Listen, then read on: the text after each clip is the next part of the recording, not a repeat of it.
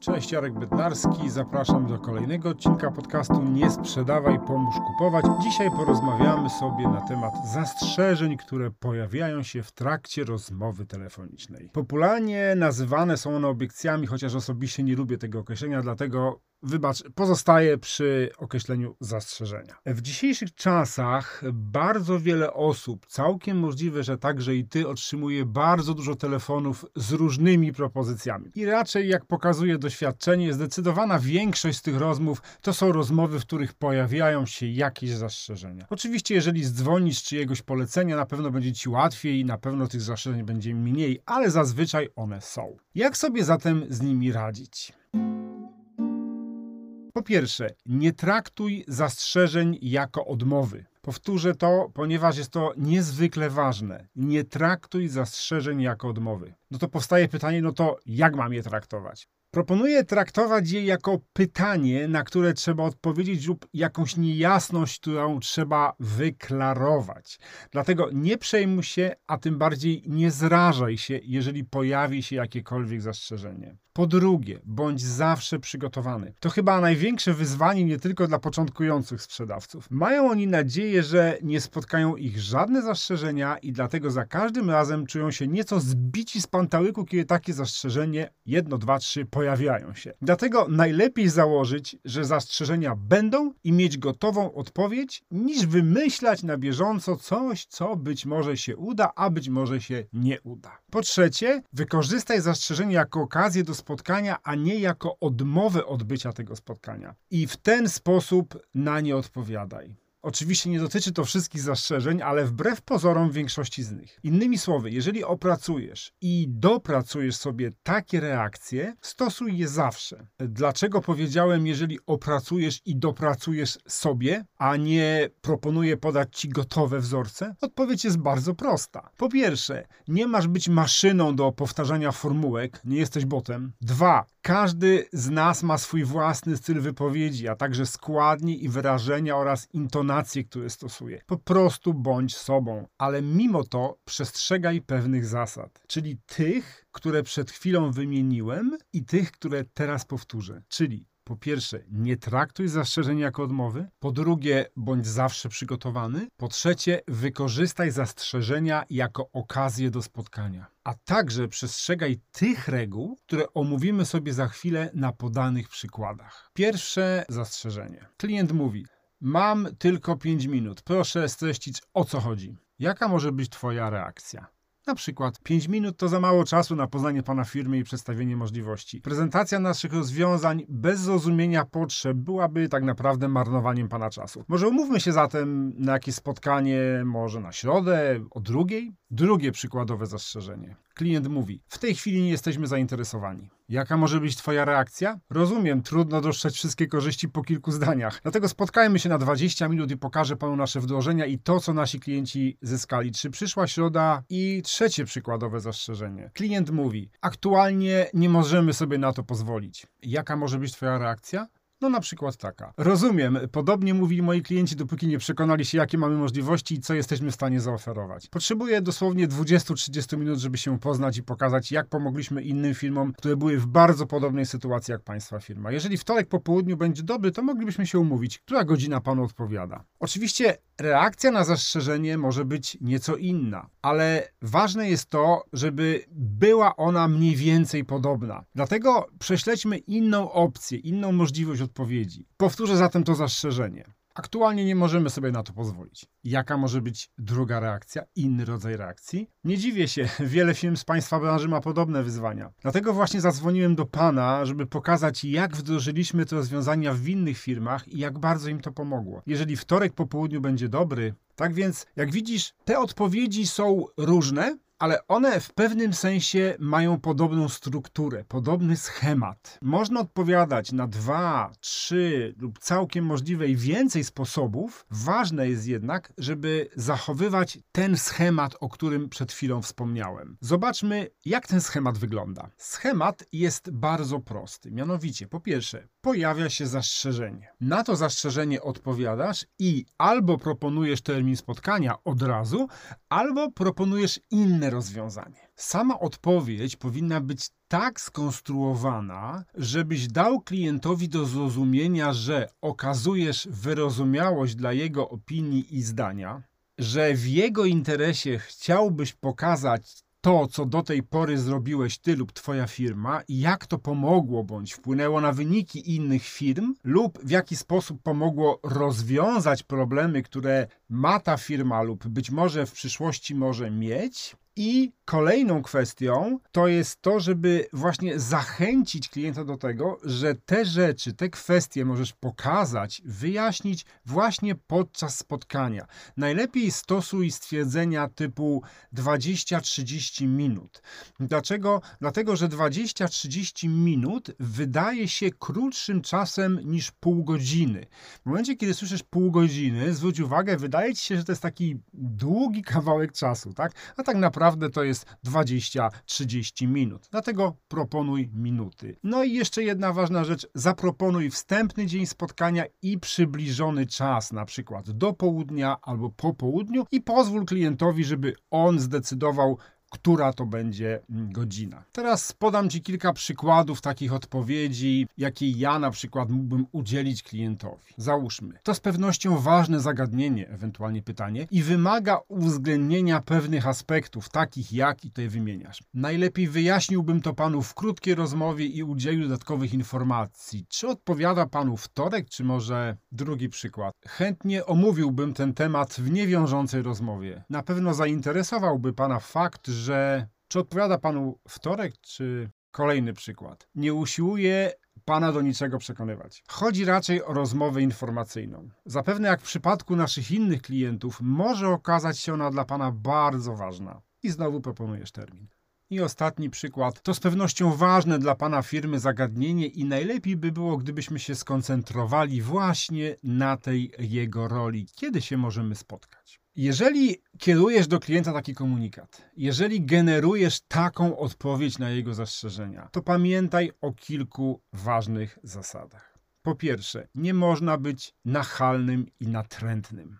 Nie naciskaj, nie wymuszaj, nie stawiaj klienta pod murem i nie oczekuj teraz natychmiast odpowiedzi. Kolejna kwestia. Nie można być zbyt grzecznym i uniżonym, czyli nie można iść w drugą stronę.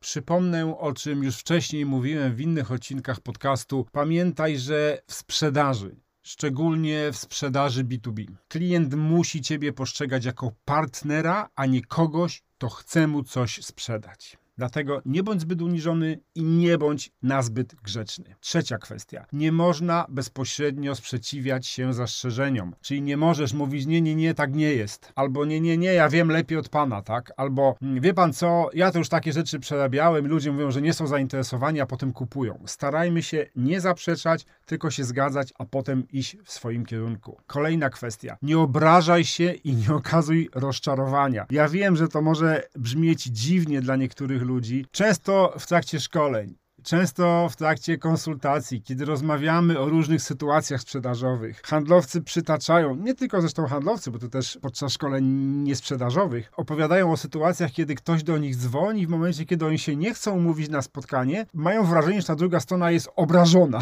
że wręcz rozłącza się taka zdenerwowana, jakby, nie wiem, jakby poczuła się urażona tym, że ktoś nie przyjmuje jej propozycji. No tak nie można. Następna kwestia, pod żadnym pozorem nie kłóć się z rozmówcą, niezależnie od tego, jak skrajne są jego przekonania i opinie. I ostatnia kwestia, lepiej nie używać kolokwializmów w rodzaju spoko gościu, damy radę, niezależnie od tego, z kim rozmawiasz. Kolejna kwestia, o której warto wspomnieć, to są zastrzeżenia, które sami generujemy.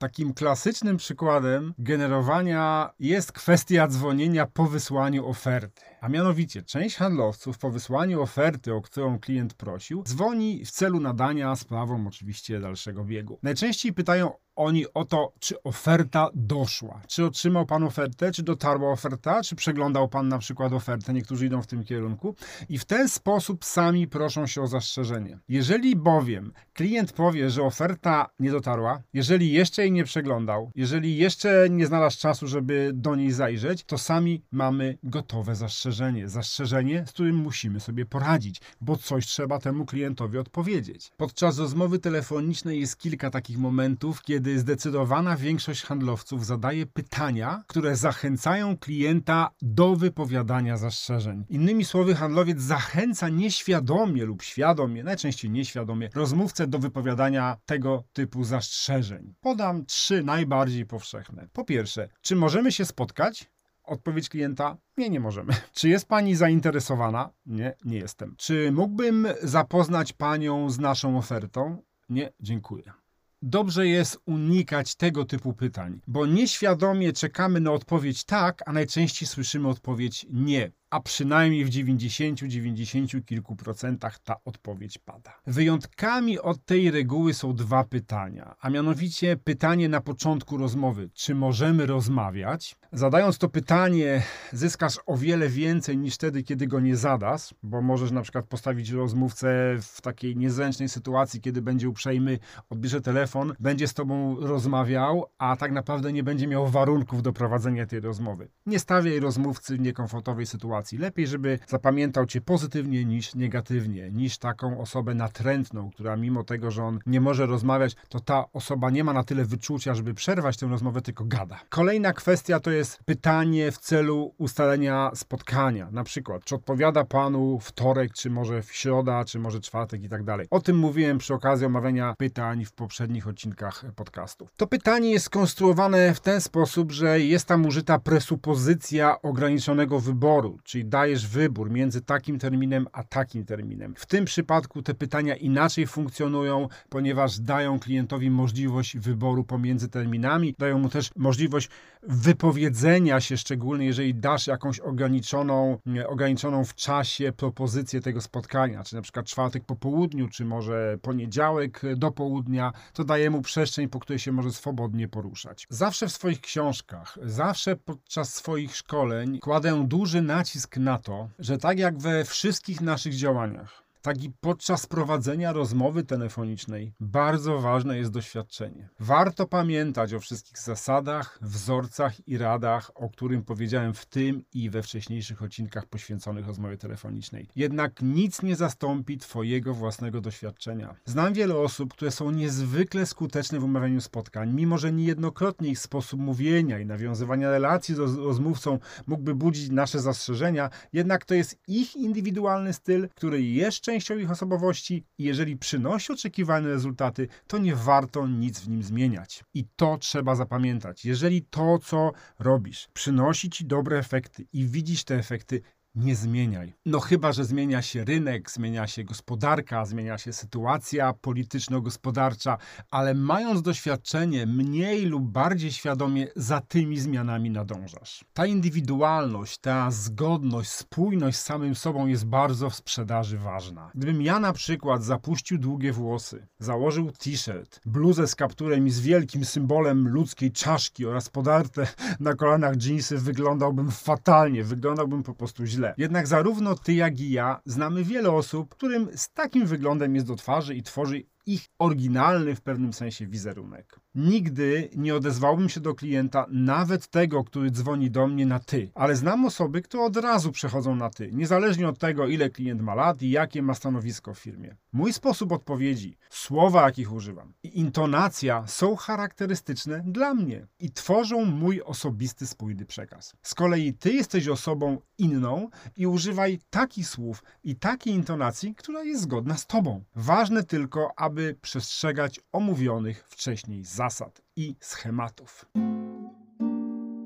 Poprawiaj swój warsztat, doskonal prowadzenie rozmów telefonicznych. Możesz to robić nagrywając lub zapisując rozmowy i analizując je. To jest bardzo ważny aspekt nauki. Zawsze powtarzam, zawsze o tym mówię, Ja nie należę do typowych, klasycznych, urodzonych sprzedawców. Dzień po dniu, wracając z każdego spotkania, brałem zeszyt, miałem go zawsze przy sobie, siadałem w kolejce, bo pracowałem wtedy akurat w tym mieście tak intensywnie, kiedy profesjonalnie już sprzedawałem i zapisywałem sobie moje obserwacje, moje wnioski i moje postanowienia po każdej rozmowie handlowej z klientem. I się nauczyłem w ten sposób sprzedawać. I wszystko to, o czym mówię, pochodzi przede wszystkim z mojego własnego doświadczenia, a także z doświadczenia nastu tysięcy handlowców, których w życiu przeszkoliłem. Dlatego poprawiaj swój warsztat, doskonal prowadzenie rozmów telefonicznych. Zapisuj, nagrywaj, przesłuchuj, wyciągaj wnioski. Możesz na przykład namówić kogoś, poprosić kogoś o to, aby wysłuchał rozmowy, którą prowadzisz i dał ci informację zwrotną. Poproś tę osobę o to, aby przekazała ci taką informację w następujący sposób. Po pierwsze, niech powie, co jej się podobało w zakresie barwy, tonu twojego głosu, szybkości mówienia, treści wypowiedzi, reakcji na zastrzeżenia, uprzejmości i tym podobne. Drugie, niech powie, co jej się nie podobało w zakresie barwy, tonu twojego głosu, szybkości mówienia, treści wypowiedzi, reakcji na zastrzeżenia, uprzejmości i tym podobne. Trzecie, podczas gdy ta osoba będzie mówiła, będzie dawała ci tę informację zwrotną, nie odzywaj się. Mamy tendencję do wtrącania się i tłumaczenia. A tym razem mi nie wyszło, bo coś tam, coś tam, wiem, że zrobiłem źle, następnym razem zrobię tak, powinienem był zrobić tak, wiesz, bo to były sztuczne warunki, bo normalnie to ja mówię inaczej, wiesz, nie mam dobrego nastroju dzisiaj, wiesz co, no wiesz jak jest, tak? Twoją rolą jest po prostu wysłuchać tej informacji zwrotnej. Jeżeli możesz, do czego Cię bardzo zachęcam, zapisuj sobie te informacje. Osoba po drugiej stronie lepiej wie od Ciebie, co ją przekonuje, a co nie.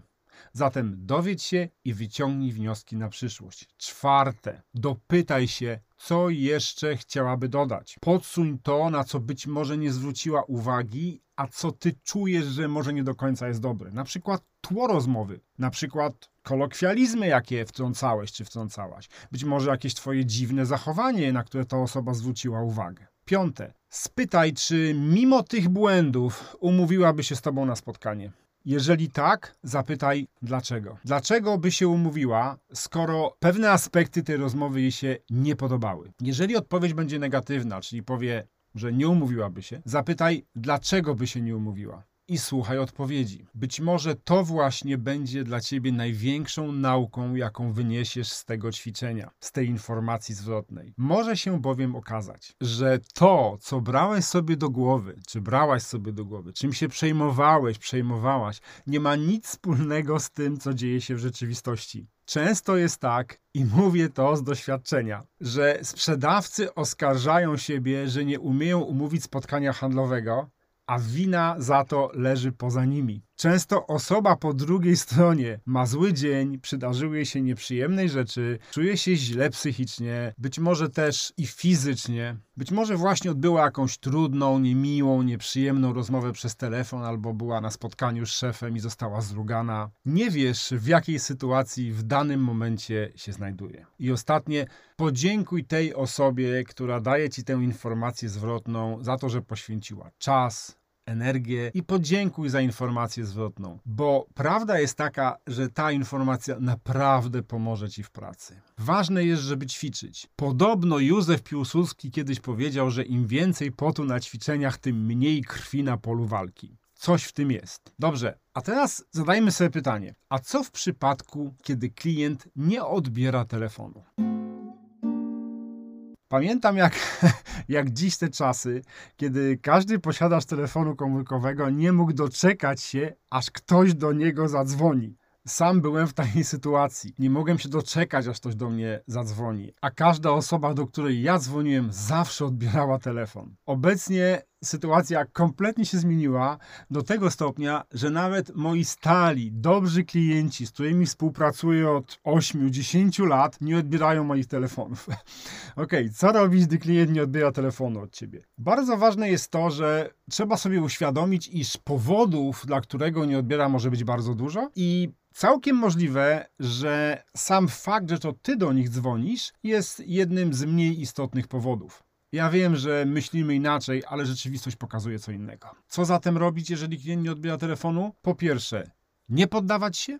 Po drugie, nie przesadzać. Jeżeli ktoś nie odbierze od ciebie dwa lub trzy razy telefonów, nie znaczy to jeszcze, że nie odbierze go, gdy zadzwonisz po raz czwarty, a być może nawet piąty. Dlatego nie poddawaj się i dzwoni. Jeżeli jednak już dzwonisz, nie przesadzaj z częstotliwością połączeń. Jeżeli będziesz dzwonił zbyt często, staniesz się osobą natrętną, przynajmniej dla tej osoby, która ma ten telefon od ciebie odebrać. I trudno będzie ci skutecznie połączyć się z rozmówcą, bo jeżeli jesteś postrzegany jako natręt, ludzie tym bardziej nie będą chcieli odbierać od ciebie telefonów. To jest jasne. Stąd wynika kilka rad, które warto sobie wziąć pod uwagę. Po pierwsze, jeżeli dzwonisz i słyszysz sygnał zajętości lub komunikat, że odbiorca rozmawia, rozłącz się. Poczekaj pół godziny i zadzwoń ponownie. 2. Jeżeli dzwonisz i sygnał jest wolny, odczekaj 5-6 sygnałów i rozłącz się. Możliwe, że osoba, do której dzwonisz, oddzwoni. Jeżeli tak się stanie, odbierz telefon i powiedz twoje imię i nazwisko i podziękuj za to, że do ciebie oddzwoniła. Czyli odbierasz i mówisz: e, Dzień dobry, Arkadiusz Bednarski, dziękuję, że pani oddzwoniła, ponieważ i zaczynasz mówić swoją treść rozmowy telefonicznej. 3. Jeżeli dzwonisz i sygnał jest wolny, odczekaj 5-6 sygnałów i rozłącz się.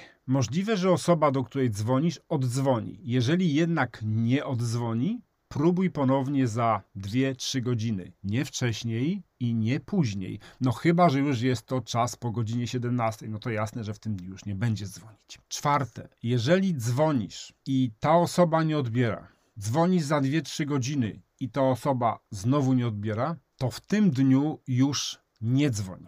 Zadzwoń natomiast ponownie za dwa dni. Jeżeli na przykład dzwonisz we wtorek, powinieneś zadzwonić w czwartek. Jeżeli jednak z jakichś powodów nie będziesz mógł zadzwonić, zrób to w piątek. Pamiętaj jednak, żeby nie dzwonić na drugi dzień. W naszym przypadku to środa, ani nie przekładać rozmowy na kolejny tydzień. Piąte. Jeżeli potencjalny klient nie odbiera telefonu, tak jak wcześniej w punkcie trzecim i czwartym, poczekaj aż włączy się poczta głosowa. Nagraj na nią komunikat. Jeżeli dzwonisz z polecenia, nagraj komunikat, że dzwonisz z polecenia i prosisz o kontakt. Nie używaj słów w rodzaju pilny, natychmiastowy, niezwłoczny, szybki i tym podobne. Bądź naturalny i swobodny. Na przykład. Dzień dobry, nazywam się Arkadiusz Bednarski, dzwonię z polecenia Marka Nowaka. Gdy będzie pani miała chwilę czasu, proszę o kontakt. Mój numer telefonu, ble, ble, ble, ble, ble. Dziękuję i do usłyszenia. Jeżeli klient odsłucha poczty głosowej, taki komunikat zadziała na Twoją korzyść. Może bowiem skontaktować się z osobą, która Cię poleciła. Jeżeli polecenie było dobre, osoba polecająca dodatkowo zachęci tę osobę do umówienia się z tobą, czego raczej nie zrobiłaby w innej sytuacji. Szóste. Jeżeli w przypadku omówionym we wcześniejszym piątym punkcie posiadasz dodatkowy adres mailowy klienta, napisz oprócz nagrania się na pocztę głosową maila i poinformuj go o tym podczas nagrania komunikatu na pocztę głosową. Czyli w czasie nagrywania powiedz dodatkowo wysyłam panu maila, na którym znajdują się kontakty do mnie. Siódme. Jeżeli mimo Twoich prób potencjalny klient nie odzwania i nie odpisuje, poczekaj tydzień i ponów kontakt. I ostatnie, ósme. Jeżeli wciąż jest brak kontaktu z klientem, zadzwoń do osoby, która dała ci polecenie i opowiedz o całej sytuacji i zapytaj ją o radę. Następnie zastosuj się do tej rady. Jeżeli natomiast kontakt do tego potencjalnego klienta nie jest z polecenia, odczekaj miesiąc i zadzwoń ponownie. Jeżeli po tym czasie wciąż nie będzie reakcji, odłóż tę sprawę do foldera na później i wróć do klienta za kilka miesięcy.